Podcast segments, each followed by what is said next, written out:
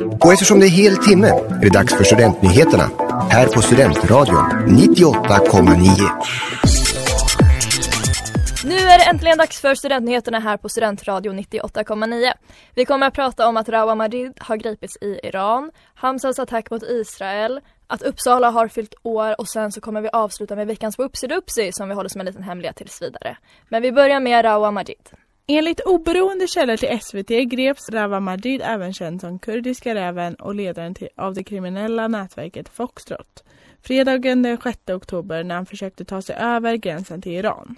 Dock har inte UD fått någon information om att en svensk medborgare har blivit gripen och den svenska polisen har heller inte bekräftat gripandet i nuläget på sina officiella kanaler. Hamsas attack mot Israel. Den terrorstämplade islamiströrelsen Hamsa attackerade under lördagsmorgonen Israel. Vi har pratat med Uppsala-studenten Samuel som har släkt i Israel. De är ju fysiskt oskadda, men de, eh, det är väldigt mycket, alltså det är bomblarm hela tiden så som får springa ner i bombrum. Den här konflikten är, vad heter det, den ligger ju och bubblar hela tiden men men eh, man brukar oftast kunna läsa om liksom upptrappningar eller någonting så här innan det blir väldigt oroligt. Och nu kom det lite som en blixt från klar himmel.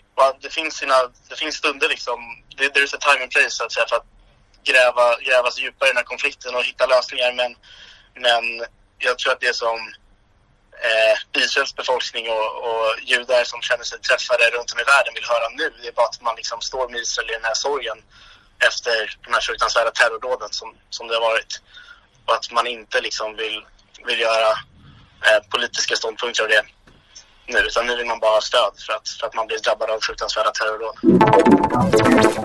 Ja, vad hände egentligen den 7 oktober för 546 år sedan?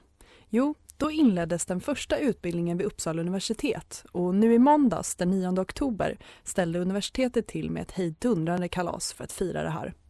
Ett flertal ärofyllda priser och medaljer delades ut i den välfyllda universitetsaulan. Hipp hipp!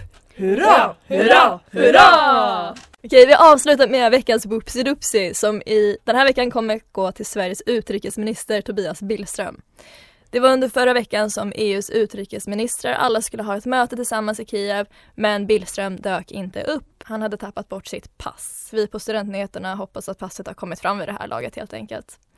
Det här var veckans nyheter här på Studentradion 98,9. Jag är Lina. Jag är Elsa.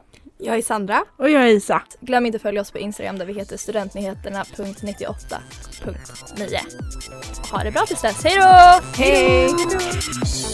Hej.